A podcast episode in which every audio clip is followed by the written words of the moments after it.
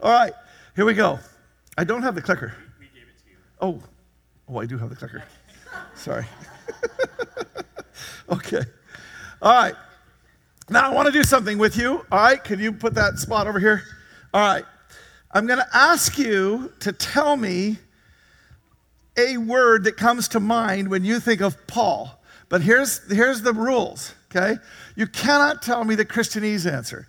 You cannot tell me the answer that you're supposed to give because you know better and because he's supposed to be and everything else. What I want you to do is I want you to tell me that sort of human reaction that you have to him when you read his letters and do this kind of thing. And, and let me just make it clear what I'm talking about. Uh, you know, uh, in ways that I'm going to talk about in a second, I am so thankful for Paul, it's ridiculous. Okay, I think he is absolutely the key fundamental personage actually in the New Testament besides Christ to make us understand something, much more so than the gospel writers or the apostles or anybody else. Paul's the guy. I absolutely love Paul for that. But let me make it clear while I would love to hang out with Paul over, say, lunch or have him teach me something, Paul is not the guy that after I've gotten done with, Paul preached so long one time that a kid fell asleep, fell out of a window, and died. Okay? You think I preach long, okay? So, so bottom line, I just want to tell you, all right? Paul, right? And the point is, is when I think about after having listened to Paul for 18 hours straight or whatever it is, I, Paul is not the guy that I ever think of. He's not in my top 10 list. He's not even in my top 20 list of the people that I would want to just get together with and hang. When I'm going to downtime, the person that I would laugh with, you just laughed. Your, your back deck in your house is one of my favorite places to go if I want to just relax. You know what I mean? I just want to be with somebody. I want to laugh. I just want to hang. There's people in this congregation I love to just do that with. There's more that I would love to, but I don't have time. But the bottom line is, okay, Paul is not the hang guy. In fact, when I think of Paul, I think of something like this. I think of, here, by the way, you will not be able to read most of what I said, most of what I write here. So I think of, uh, doc, if, if I'm going to spell this wrong, give me grace, okay? I think of him as being doctrinaire. And what I mean by that is, is, is he's about doctrine. Now, he loves people. Don't misunderstand him. I know that he loves people. But he really is doctrine first, right? Doctrine's got to be right, and then people can be right. So he's doctrinaire, meaning he places doctrine above people, which is what makes him not necessarily a good hang guy. This is how I think of him, okay? I think of him as being harsh.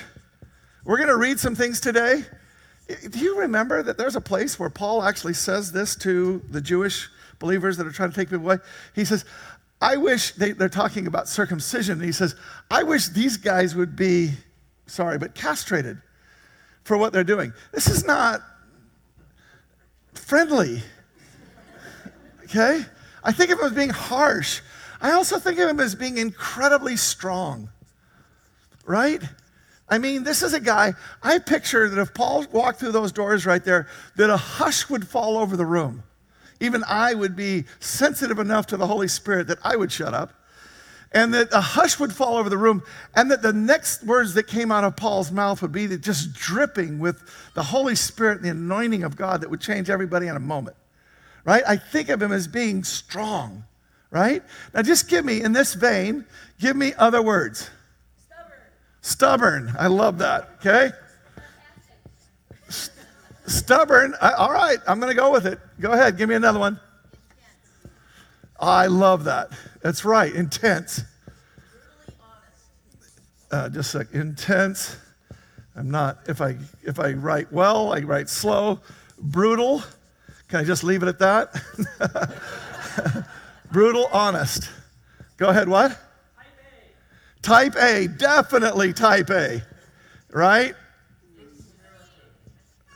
Type A, Good Samaritan? Yeah, all right. But I'm not going to spell all that, so good S, okay? What's that? Extreme? I like that. All right, go ahead. Overwhelming. Oh, thank you. Okay. Overwhelming. There was something else. What was that? What was that one that was before that? Well, there was one right before that. I, th- I thought scholarly. Anyway, you get the idea, okay?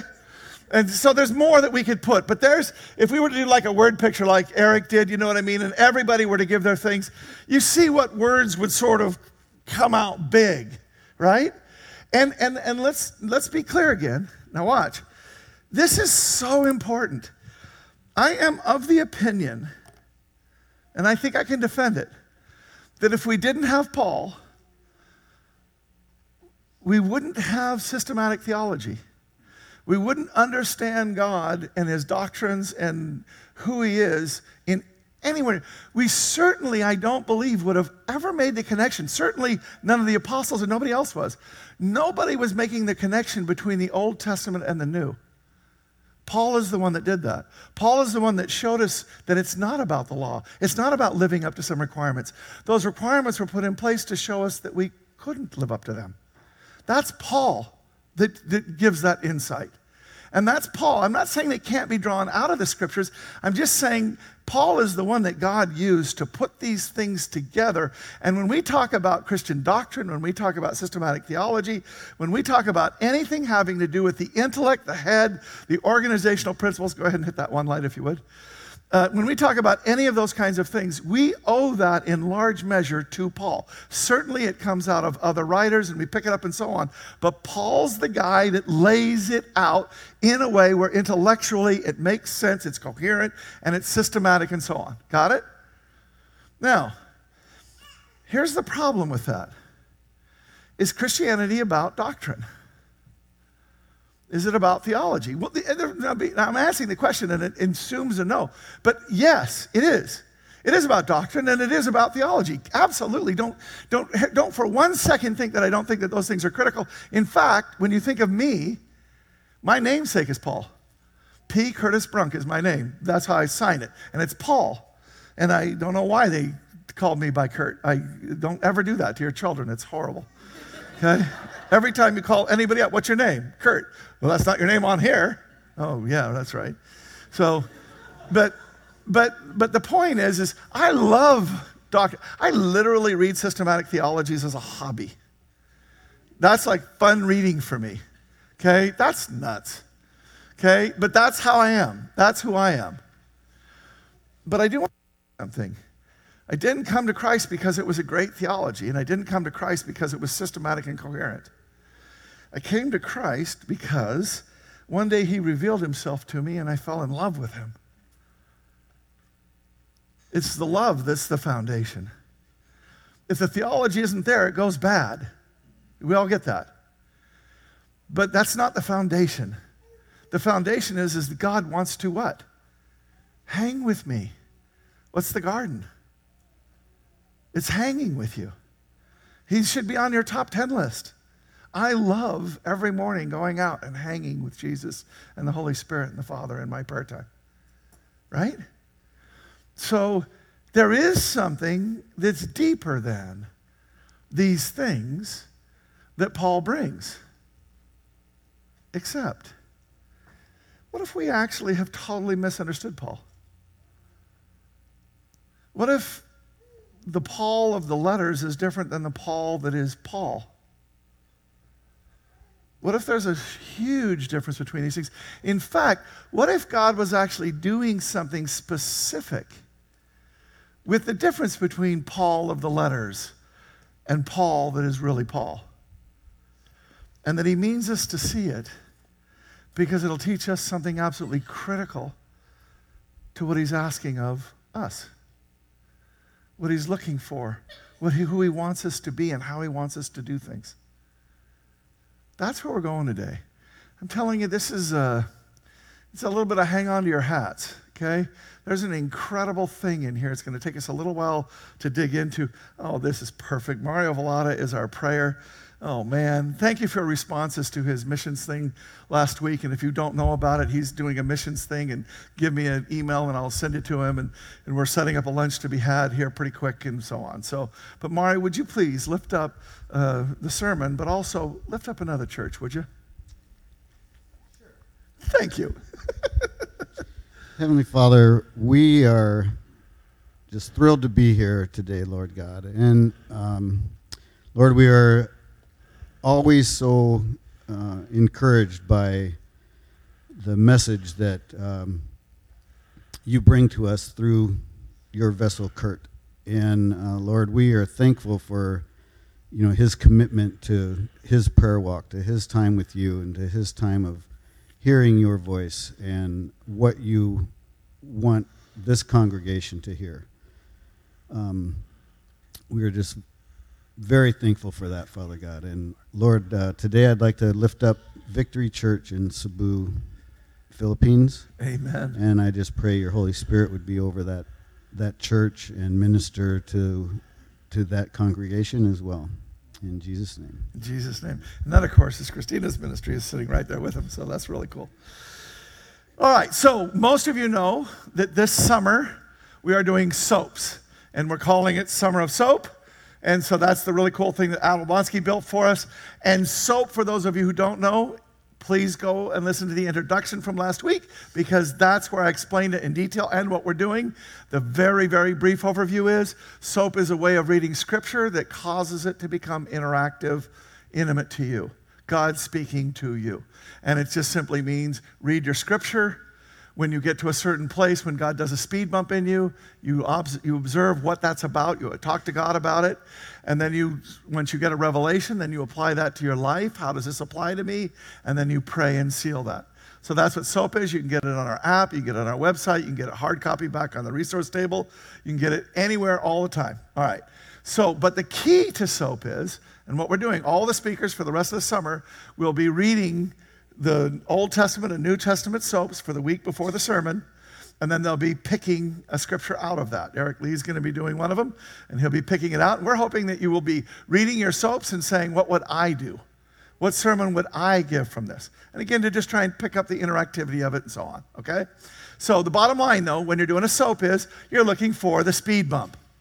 Okay, what's the thing that just sort of you don't understand? Why did you say it this way? Wow, that catches my attention, whatever it is, something stops you and causes you to have to slow your roll and talk to God about it. Okay? All right. Now, this is the one that got me. Um, I see something happening here. Are you reloading it? It crashed. Okay. Thank you very much. Are we, are we good? Do you want me to try it? Just go, just skip over the two. Yeah, there you go. And then we'll work on that this week. Okay, here's the one that I got. For it is said about Paul, and Paul's writing this, for it is said, his letters are weighty and powerful, but his physical presence is weak and his public speaking is despicable. Doesn't that stand out? Doesn't that just, doesn't that, what do you mean his physical presence is weak? Didn't you read that stuff about cutting things off? Didn't you read that, you know? Come on. Paul weak, physically presence weak, and his speaking despicable? This is really, really well outside the bounds of my image of who Paul is. Now, I want to say something. He is saying something that is a critique that's being made about him, and he's setting it up. So it's a little less than, but it's still, and here's the point this is actually true the things take root because there's truth in them. Not if you say something about somebody that's completely false, how does it work? Everybody goes, "That's not the person. You got it wrong." But if you say something about somebody and it has truth in it, it sticks. Now watch the mitigating factor. Okay, watch this. See, this is Paul's first missionary journey, and you see the red arrows coming from over here on the right. And then the red arrows go, and then he gets a vision to go over, not to Asia, but over to Europe. And so they go across the water, and this is the first time the gospel's gone over into the Western world, we call it. And he comes down the way, and then he gets all the way down to the bottom there, and then you see Athens. Do you see that at the bottom, sort of left of those red arrows? Athens down there. And then right next to that is Corinth. And you remember at Athens, remember what he did at Athens? He went and he spoke at Mars Hill, which was a complex that was where people from all over the world would come to discuss the most weighty wisdom things. Do you remember? Socrates, Plato, and Aristotle all called Athens home. The reason why there is Mars Hill in Athens is because of philosophers like that who have held audience and talk to people about wisdom and philosophy and so on in ways that are still to this day incredibly insightful. Okay? So, here's the point. Paul goes to Athens, he says things, the, the wise people there say, Come back again and talk to us about this. And Paul re- recognizes this isn't a place where the power of the gospel is going to be able to penetrate the wisdom, the, the, sort of, the sort of people that these were. They loved to sit around and argue about these things all day long, and it wasn't going to penetrate. So he just leaves. He doesn't wait around for another invitation, he just leaves. And he goes to Corinth, wherein he starts a church. And so there's this church that starts in Corinth, and people get saved. But now watch. This is much like our day. We think that the ancients are very different than we are. They're not. Okay? They are very much the same. And the point is, is when he gets to Corinth, now he's been there, and by the time he writes Second Corinthians, he's already taken at least one, probably two journeys there. He's already spent a lot of time there. There's a vibrant church there and everything else. But what's happening is, is that Paul is falling out of favor with the Corinthian Christians. Why? because there's this professional class of people that come from places like Athens who are being trained in something that Aristotle is the one that coined it. And it still used to be a subject in universities, it's not so much anymore, but it's called rhetoric. And rhetoric is essentially this persuasive speaking. It doesn't mean like debate in, in a modern institution is my, are my arguments better than your arguments. That is not persuasive. In fact, usually when somebody's trying to tell you that arguments are better than yours, it's just annoying. So it doesn't persuade. Rhetoric is how to persuade, and it has to do with your use of humor, your use of vulnerability, your use of transparency. It even has to do with your physical look, how you speak, the, the cadence and the way you speak. There's 85% of communication is nonverbal. And to be communicative, certain people have what we call high Q factors. We really like them. When we look at them, you can the way that you get that is from the news. And what they do is they put a newscaster in a thing and they turn the sound down. And they just ask people, do you like them? When they're talking. And if they got a high Q factor, people say yes. And then they turn on the volume and they see what it does to their Q factor. Does it drop when people start talking or does it stay high? And the people that we really like, celebrities, great newscasters, and so on, these are people that have very, very high Q factors. We just like them, right? And now that has to do with rhetoric. There's people that will study that and say, why do you like that person and not this person? Why does that person annoy you and this person attracts you and influences you? Got it? So, what they have is a professional class of rhetoricians, speakers, who go out and they actually make their living speaking.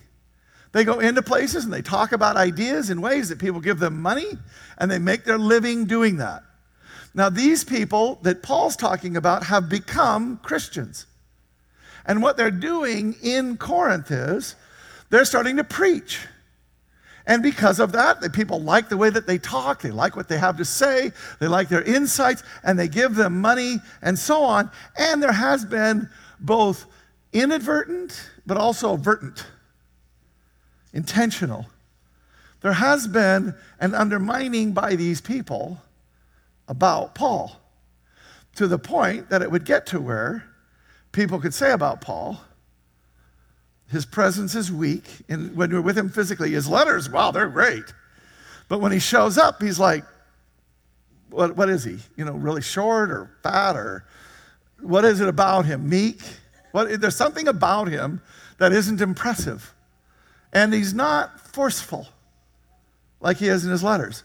Plus, he just doesn't speak like these trained rhetoricians do. He's not that. Now, Paul says about those people, they're super apostles. And he means that sarcastically. So sarcasm is a good one. Okay? I'm an apostle. These people are super apostles according to you. They're somehow being better than me. Okay? And they're being more influential in your lives. That's where the problem comes. Paul doesn't care about it on an ego level. He cares about it on what it's doing to the people that are being swayed by what they're saying. And, and this is what we're really going after, what it's playing on in those people's human nature that's going to cause them to actually shipwreck in their faith. So, watch this. Here's what he said It is said. See, he's not saying that it's true, but as we just said a second ago, there's truth in it. So he's saying, people say this about me, and again, we can say there's reason to say that. Maybe it's not as strong as what they're saying, but there is reason, okay? Now, so he goes on and he says this. Now, this is this is the Paul that we know, okay? This is Paul at his acid best. Okay? Watch him. This is other soaps throughout the week. Oh, don't worry, we wouldn't dare say that we're as wonderful as these other men who tell you how important they are. But they are only comparing themselves with each other, using themselves as a standard of measurement. How ignorant. Now, that's, that's the least sophisticated Paul gets. By the way, last night I just flipped on Roseanne. Uh, you remember Steve Martin? Was it, was, was it called Roseanne? Roxanne. Roxanne, there you go. And it was Roxanne, and it's Steve Martin. He's got the big nose.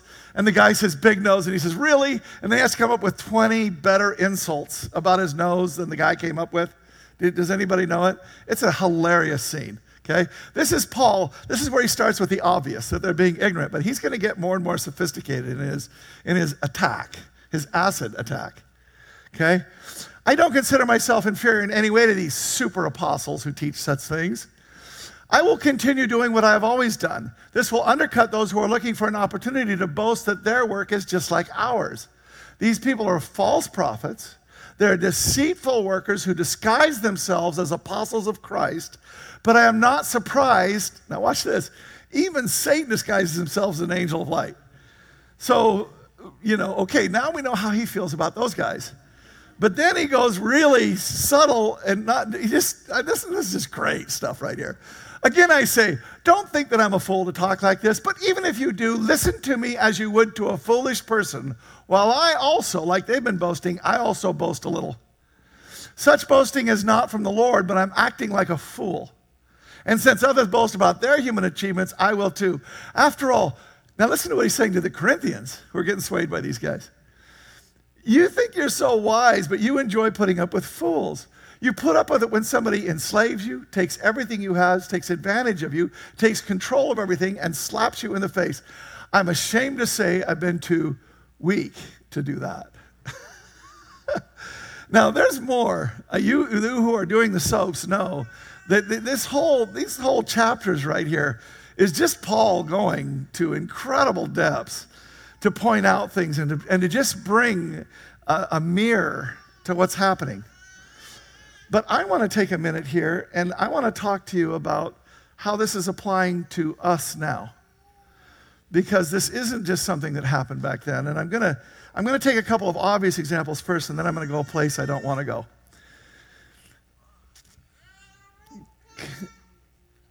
Can you help me with that? I'm just going to get distracted a little bit. Thank you. All right, now watch you can, you can make an easy critique of something like, say, faith doctrine. Here's what faith doctrine is faith doctrine is, it starts in a really good place. All these things I'm going to talk about, by the way, start in a really good place. All the modern things that we deal with start in a really good place. The faith doctrine came along when people didn't think that God did things in power anymore. They had a form of godliness, but they denied its power. The faith doctrine comes along, and what happens is, is God says this incredible thing through Kenneth Hagin. I move. I do things. I do miracles. I answer prayers. Oh my God, really? We'd really gotten to the place to where that wasn't, the, that wasn't who God was. So this really cool thing happens, and then what do we do with it? In our human nature, we twist it, right? And all of a sudden, what the faith doctrine starts becoming about is, is well, if God answers prayer, and if what I'm supposed to really have, what it's really all about is faith, then I'm just supposed to have faith for everything that I want. Now, right up until I want, we're good. Have faith, believe. But the whole Bible is about the fact that what we want is either A, not good, or B, not best. God has better. The whole Bible is trying to point out to us that these things that God wants for us are infinitely better than we think, so much better that we haven't even thought about them. And that what we have to do is become the kind of people that God can do anything He wants to us so that He can do with us something that later we will thank Him for, even if at the moment it seems hard. You see it? So the faith doctrine falls down completely, right? And it's an easy target. Here's another easy target positive thinking. Positive thinking gospel, right? Those, those churches that'll tell you, here's the deal. You're a child of God. You're the child of the king. You are, in fact, his beloved. All of that is incredibly true and incredibly important, right? He loves you. A lot of people have a bad tape running in their head about what a scuzzball they are. And this is trying to tell you, put a good tape in there about how much God loves you, how much he cares for you. This is all good. Right up until it becomes something. You forget that you're also an alcoholic. See, the thing about AA, the thing that I love and also hate about it, and I think we're supposed to love and hate it, is this. I'm, I'm, I'm, I'm free, I'm delivered. But I'm an alcoholic. Don't forget where I came from. Don't forget who I am. He's not trying to make us feel like a scuzzball, but he is trying to do something with us. He's trying to make us always understand something about ourselves so that we will approach him properly. We will not approach like the demanding child. We will approach like the thankful, oh my God, you saved me. Thank you. And when we remember who we are, we do that. Do you see it? Now, I'm going to take two harder ones. And right now, I'm about to talk about something that I've only done probably two or three times in all the 20 years I've been here. And I just don't like to do this, but, but there's a thing in here that we do not look at to our harm because God tried to teach us something and we haven't learned it. Still to this moment, we haven't learned it. So we need to call something out that happened right here in the Northwest that had national impact on the entire church across the United States. And that is, we had two mega churches that were two of the most influential churches in the country go down suddenly. One of them all the way to disappearing, Mars Hill, and one of them a long ways to where it's still there, but it's not, uh, it's just a shadow of its former self. Now, I want to make something clear, okay? We are not gossiping about church. We don't do that. What we do here at Lake Sam is we pray for other churches. I do want to say I'm an incredible critic of the church in America, but I do so from the inside as one who loves it deeply and who wants people to grow into the fullness of Christ.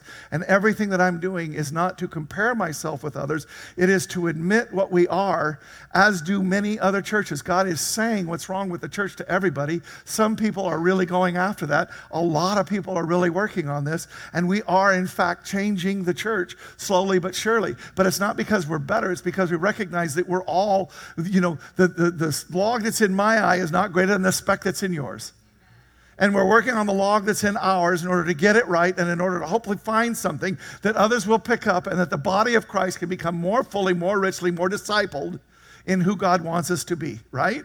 That's the attitude. Jesus loves his church, even in its failing aspects. He doesn't love that, but he loves his church and he's trying to help her. It is his bride that he is coming back for. And so we are not allowed a kind of judgment, but we are told, aren't you, don't you know that you judge angels? Don't you know that you're supposed to discern these things? Don't you know you're supposed to talk about these things and learn from them? You're just not supposed to do it in a gossipy, you're better than them way, right? There are people in here that have gone to both Mars Hill and that, and you will find my explanation of what they're doing to be somewhat superficial, or not, no, no, I don't think superficial, but, but, but gloss, or I don't know how to say it, quick because I could talk to you in great detail about these things. I know Mars Hill extremely well, inside and out. I know uh, Eastlake less so, okay? But I'm going to talk about things that are, I think God wants us to be talking about. Because God did a phenomenal thing. Nobody's ever seen what happened to Mars Hill. Tell me another church like that. I'm not saying it's never happened in all of history, and I'm not saying it's never happened in this country, but I'm telling you, it is the primary example of it. Nobody's ever seen a church disappear in a matter of months. A 10,000 person church here with satellites all around the country. It's, it's an unbelievable thing that happened. Why did it happen? We need to learn, right? So, this is my best attempt to do something about that in the context of what God's trying to teach us today about fallen human nature. And here's what we always want to remember the seeds of our destruction are always in what we sow. There's always something wrong, even in Lake Sam. And were God to bring it out, it would ruin us. And there was a seed that was in there that did get to pretty full flower, and it killed it. And in the first instance of it, it has to do with a particular person, Mark, who I still love. I'm glad that he's pastoring. I wish he'd have waited a little longer. But the bottom line is, I think God can still use him and will use him.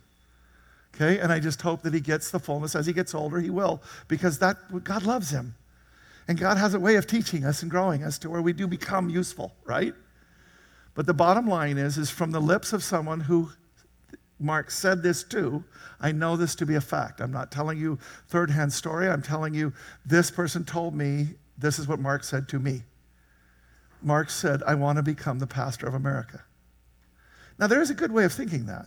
I want to become the, pa- I, you know, there's a way of thinking about that that isn't horrible. But it's a pretty small slice of the pie of what the rest of that means, in fact, was, which was a pretty big ego. Okay? Was, there was a problem there. And that ego manifested itself on another level as doctrine. There was a lot of doctrine in that church. It's one of the things people loved about it. And it's one of the things they did very well, by the way. Can get it all right, but they got a lot of it right. And they did an enormous job. In fact, here's what Mars Hill was really about in its inception. Not when it got done, but in its inception. Here's what Mars Hill was really about, why it grew so fast in the beginning. Now, watch this because there's a thing of flaw in here, but there's also a thing of great in here. Here's what it was about a strong man stood up in front of everybody and said to all the young men who were struggling with porn and sexual issues, and he said, Stop it. Be a man. Stand up and quit. Get rid of that crap. Knock it off. Be a man. Stand up. And a lot of young men stood up. And it actually does work when you say that. The problem is, it only works to a degree. Because here's what the whole of Scripture is trying to tell us. For 2,000 years of the Bible and 1,000 years before that, what God showed was is not one person ever made it. Every person had fallen short of the glory of God. The lesson of the Old Testament, the lesson of you trying to do it yourself, is ultimately that you can't. It's not that you can, it's that you can't. It's that you need a Savior. That's what Jesus is. He's the one that comes and saves us from ourselves. As hard as we try, as much as we might be prone to, to succeeding and having all kinds of victory, there is still this other thing in us that is broken and needs salvation. And when you preach an MMA type gospel, you don't get there. You get to a place that has to do with you, and you can begin to treat people poorly, as happened to the staffs. You, you, you, begin to treat people and you begin to think of people in a very different sense and you begin to think of all kinds of things in a very different sense. Now, watch, just one more layer of this and then I'm done with this one. And I want to get out of it as quick as I can, but I just want you to see something.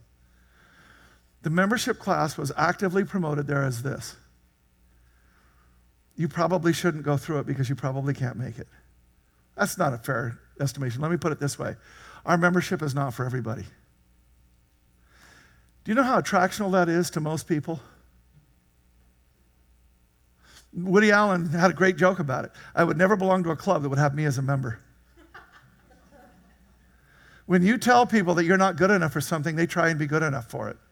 And guess what? That helps them be better. And if it was all about just becoming better, then that's a pretty good track to take because it makes you better if you're not perfect, right? But it's not about trying to get better, it's about trying to understand who you really are and then finding the Savior who really makes you something entirely different than you could ever have become in your own self. That's the message of the gospel. That is not what was being communicated there, and a thing of human nature was being manipulated in order to cause to rise up this movement.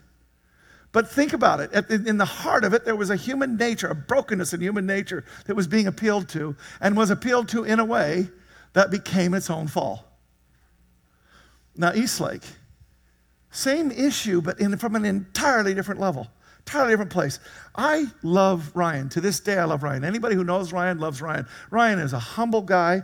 He is not the kind of guy that would say, I want to be America's pastor. He would think the exact opposite. Anybody that wanted to be that, there's something wrong with you. He's just a guy who's just saying, I'm just trying to do the right thing in the right way, and I'm trying to get this right. It, it, Ryan is a really, really lovely man, and that church was doing a really great job. But I want you to see at the very beginning, their branding was this church for the rest of us. Now, here's the good way to interpret those words pretty simple. The church had become dead, staid, formulaic, liturgical, whatever, but it wasn't relevant to young people. Wasn't talking about what we cared about. It wasn't talking the way that we cared about it. It wasn't giving us the things that are in our lives that were helping us. It was some out of date, it was an archaic thing. It was out of time. And he was right. It, ha- it was that. And to his enormous credit, one of the reasons why they're so enormously helpful is he really did cut a new path of how to be relevant in people's lives. That was the good stuff. And it was good stuff, really good stuff. But church from the rest of us is also one of those things that human nature can take and twist. Because what it ultimately became was something like this. And this wasn't really Ryan, this was really more the church, but it was we're cooler than you. We're hipper. We have keggers at our church. And that makes us better than you. You see it? Do you see it? It's, there's a, there's a, it's playing on, again, a thing in human nature that takes you and says, we admit, see, they weren't saying that we were super Christians and super apostles and super MMAs and all that. They were saying the exact opposite. But in the end, it still became a thing that was about, and it didn't become a thing that was about needing a Savior because we're free to do whatever. Watch this. This has been said about, about theology and people because there's always two things that are in a kind of tension that needs to be resolved, and there's only one way to resolve it. If your church, if your Christianity becomes about doctrine, doctrinaire, over people, then you become legalistic. Then you become formulaic. You don't treat people with the unique, created, special identity that is God. When you put doctrine over people, you do the opposite of what God does with us. Because God, grace is all about putting people above doctrine. That's the very definition of it. Think about it. But the other error that we can make is we can put people over doctrine. And when you do that, then you become licentious, which is a, which is a fancy term for meaning do whatever's right in your own eyes. Whatever you're doing, just, just you know, do your best to get it right, but just go ahead and do whatever you're doing. Here's the point we don't get to put doctrine over people, and we don't get to put people over doctrine. We don't get to do either one of those. We have to live our lives in the fullness of theology and in the fullness of love. That's what God does. Right? But you see, we have this human nature in us that's always pulling us one way or the other to where we get out of balance. And when we get out of balance, things go bad. And it wasn't that the thing that started it was bad. What's bad about it is how we take it and what we do with it. We see it? So we always have to do something here. We always have to be both incredibly humble, but understand our unique calling and the specialness of it. We have to be two things at once at all times, or you can't be who you are. And a church can't be who it is unless it holds to both of these things. Now, watch what Paul does with this. Watch this. Okay? Look, he's saying, now watch, this is, this is Paul talking about people. That's not the half of it because he's been talking about, he's been saying, look, what these guys are bragging about is how well they speak and what they've done in terms of being able to form large crowds and all of this kind of stuff. They're bragging about all of this worldly crap. And Paul says, let me tell you what I brag about. I brag about the fact that I've been shipwrecked several times, that I've been beaten and left for dead several times, that I've been in prison several times, that I have been, that I have been, that I have been. He brags about all the tough things that have happened to him, but then he says, in addition to all of that, that's not even the half of it. Here's what really bugs me more than all of that. When you throw in the daily pressures and anxieties of all the churches, when someone gets to the end of their rope, I feel the desperation in my bones when someone's duped into sin, an angry fire burns in my gut. You're going to have to help me again. I'm going to get distracted again. Help me. Can we do that? We'll talk after church. Okay? But but when someone is duped into sin, here's the point. They're wonderful. I love but anyway, I'm going to get myself into a hole here. Okay?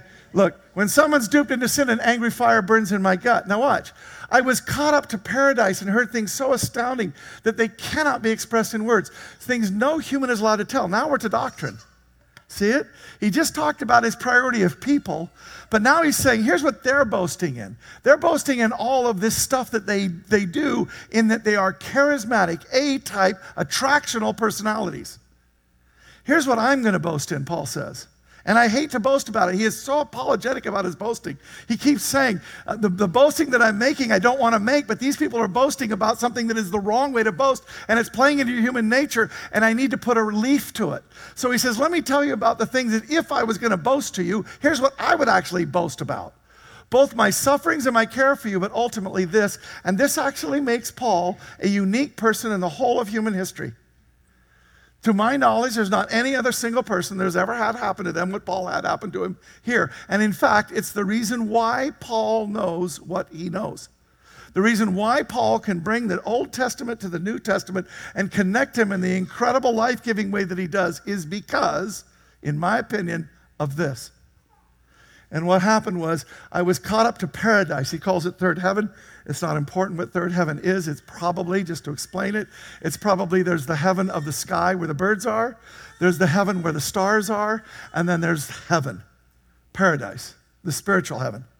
I was caught up to paradise and heard things so astounding. Listen, that they cannot be expressed in words. I would think God would take you to the third heaven, to paradise, to tell you things to tell other people. But here's what he did instead he showed him things that for the rest of his life, Paul had a prism through which to see everything that happens.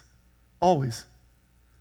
And everything that happened, Paul could draw the faintest distinction between bone and marrow. He could draw the faintest distinction between this and that because he had seen the fullness thereof and he knew everything that was even a degree off. And that's who he is in life. That's who he is in the Bible, which Peter says it's hard to understand Paul, but the things that he says are God breathed. They come right from the throne. Do you see it? I was caught up to paradise and heard things so astounding you cannot, no human is even allowed to tell them. And then now watch what he does. Now, you tell me if you're God, because we've been talking about how we don't really know Paul, but now I want to say, do you really know God? Because watch this.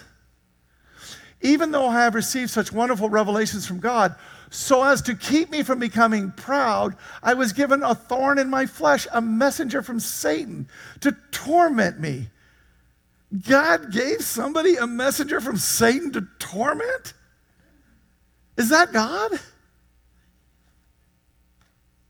Three different times I begged the Lord to take it away. Each time he said, My grace is all you need. My power works best in weakness.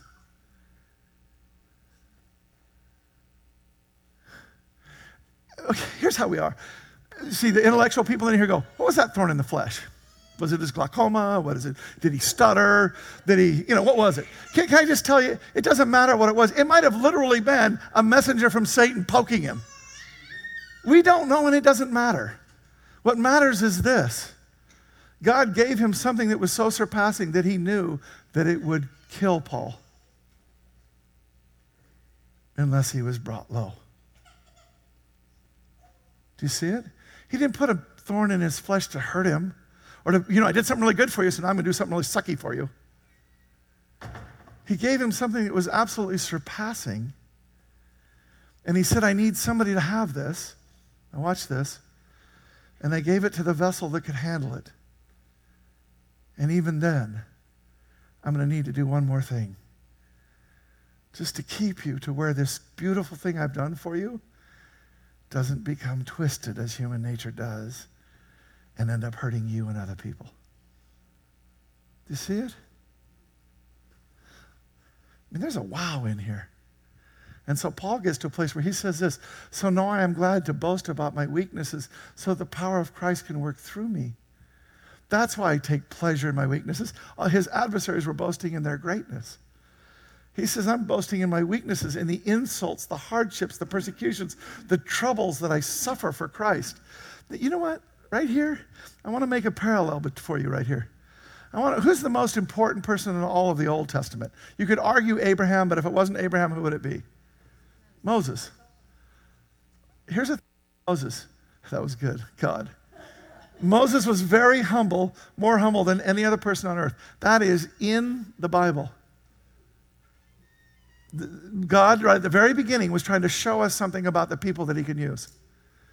You really, really, really, really, really, really, really, really, really, really got to be genuinely humble. Moses is the kind of guy that when God said, Get out of my face, I'll make a great nation of you, I'm going to go judge them, everybody else would have said, A great nation of me? Hmm. And then we said, Well, maybe not, but by that time, God was past us killing all those people. Moses is the one who immediately said, I'm no different than them.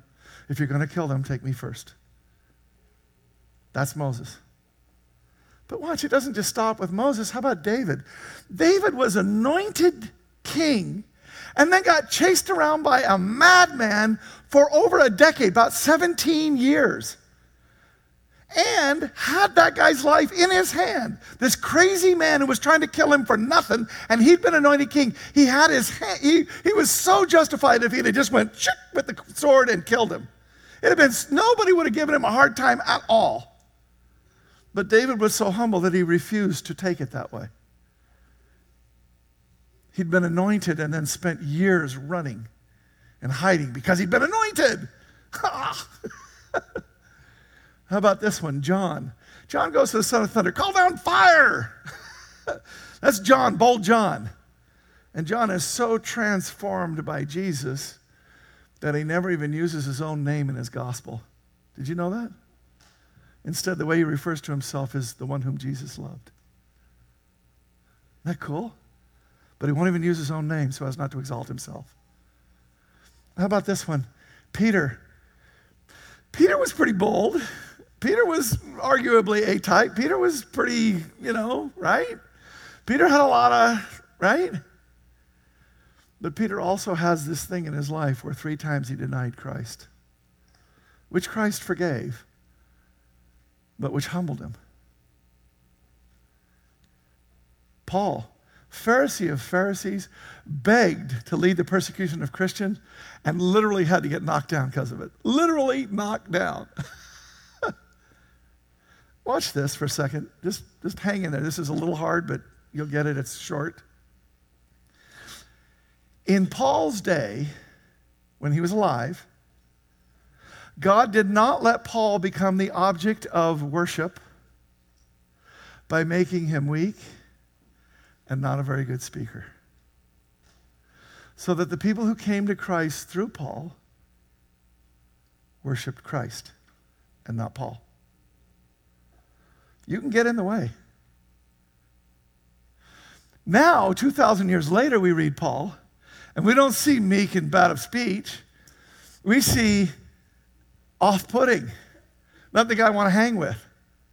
So if we come to Jesus closer because of Paul, here's the one thing we don't do we don't make Paul the object of our affections because he's pretty off putting.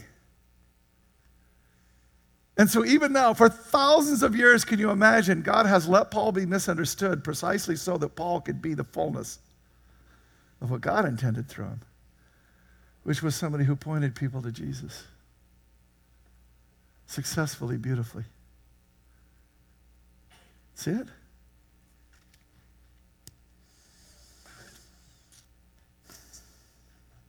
Sorry. Lord, in Jesus' holy and precious name, I love the Hoos camps and I love that their babies are in here. And help us to figure out the right way to do that. This has got me now, it's bothering me the other way.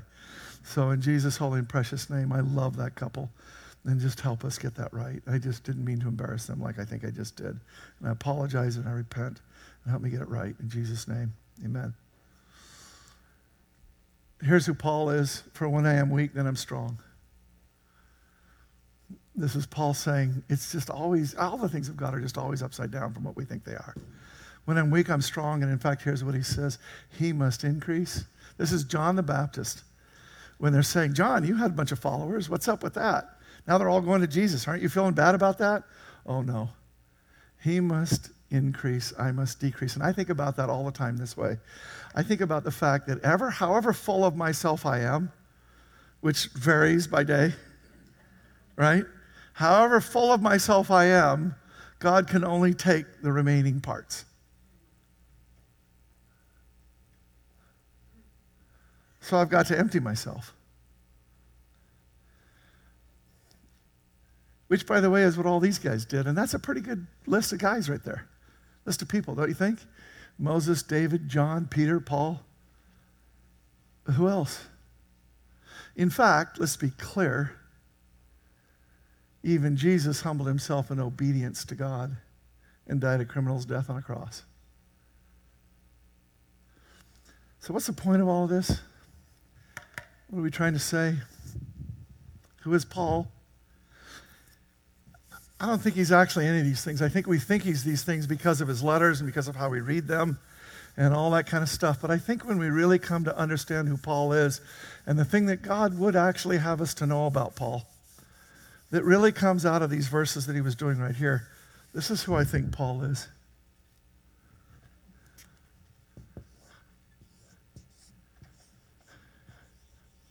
Humble. In the word picture, I think that's the thing that's supposed to stand out the most. Paul is phenomenally humble. Great. I got it. We're supposed to be humble. Does anybody in here have a way to make yourself humble? I haven't found one. And lots of people have been praying that I would. How do you make yourself humble? Honest to goodness, how do you make yourself humble? How do you do that? Yeah, God does it. God humbles you. God can humble you good. You've been humbled. I've been humbled. Okay, I walk with a limp. No question. But let me just tell you, it turns out you can't become humble. Isn't that what we've been saying the whole time? The things that it is that God wants to make you, you can't become. And yes, He will give you trials and all that kind of stuff. But it turns out that there is a little key that Paul shows us remarkably that actually makes you humble, but not, not humble to the point that you become milk toast inactive. Here's what we're supposed to think of ourselves as.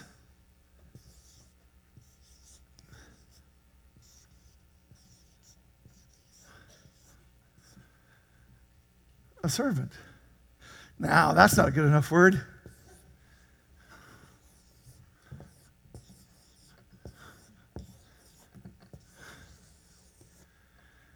I know it's a loaded term. Paul tells us specifically you're a child of God. You know that, right? Now, so that you don't get too puffy about that, while you're here, think of yourself as a slave. You are here to do His will, and that's it. Nothing's more humbling than that. Even a servant can be, excuse me, but this is a loaded term too, but I, I won't even say it. But a, a servant can be rebellious. A slave a willing slave, a bond slave, the one who, remember what the slave's about? It's about the person that says, not that you've enslaved me and I'm resisting you, that the bond slave is the one that says, You're a good master and I want to come under you. And so I go, and this is where earrings come from, by the way. And I come and I put myself on a doorpost and you hammer a thing through there and you put something in my thing. And what I've said is, is I choose to be your slave. I choose to serve you. I choose to let you tell me what to do and when to do it and how to do it and what to be and how to be it and how to be it and everything. I choose this. Lord, in Jesus' holy and precious name, you have a congregation before you right now, which you have brought to a place to where we desire to be your servants. More than your servants, we desire and we are willing to choose, willingly to choose to be your slaves. We understand that it's a thing that humbles us. We understand that it's the thing that gets us right. We understand that it has to be you and nothing else. We don't want this because we're in America and we're free. Darn it.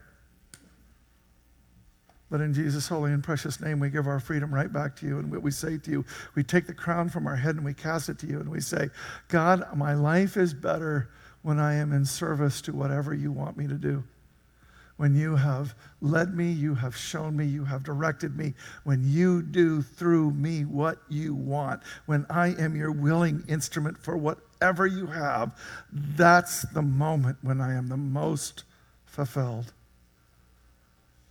When I am evidencing the most of who you made me to be.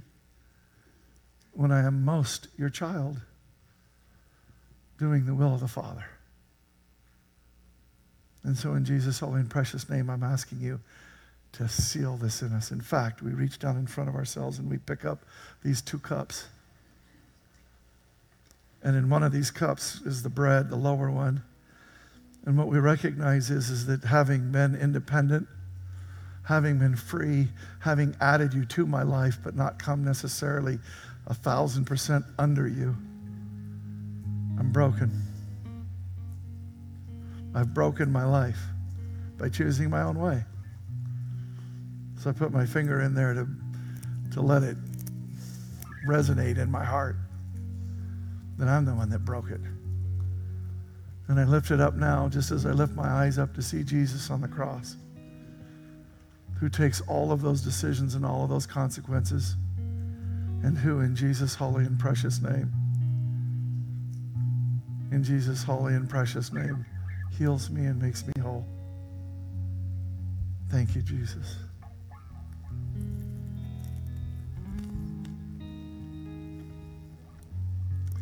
And now I lift up this cup in which is the life that you have given me, the life that you have for me.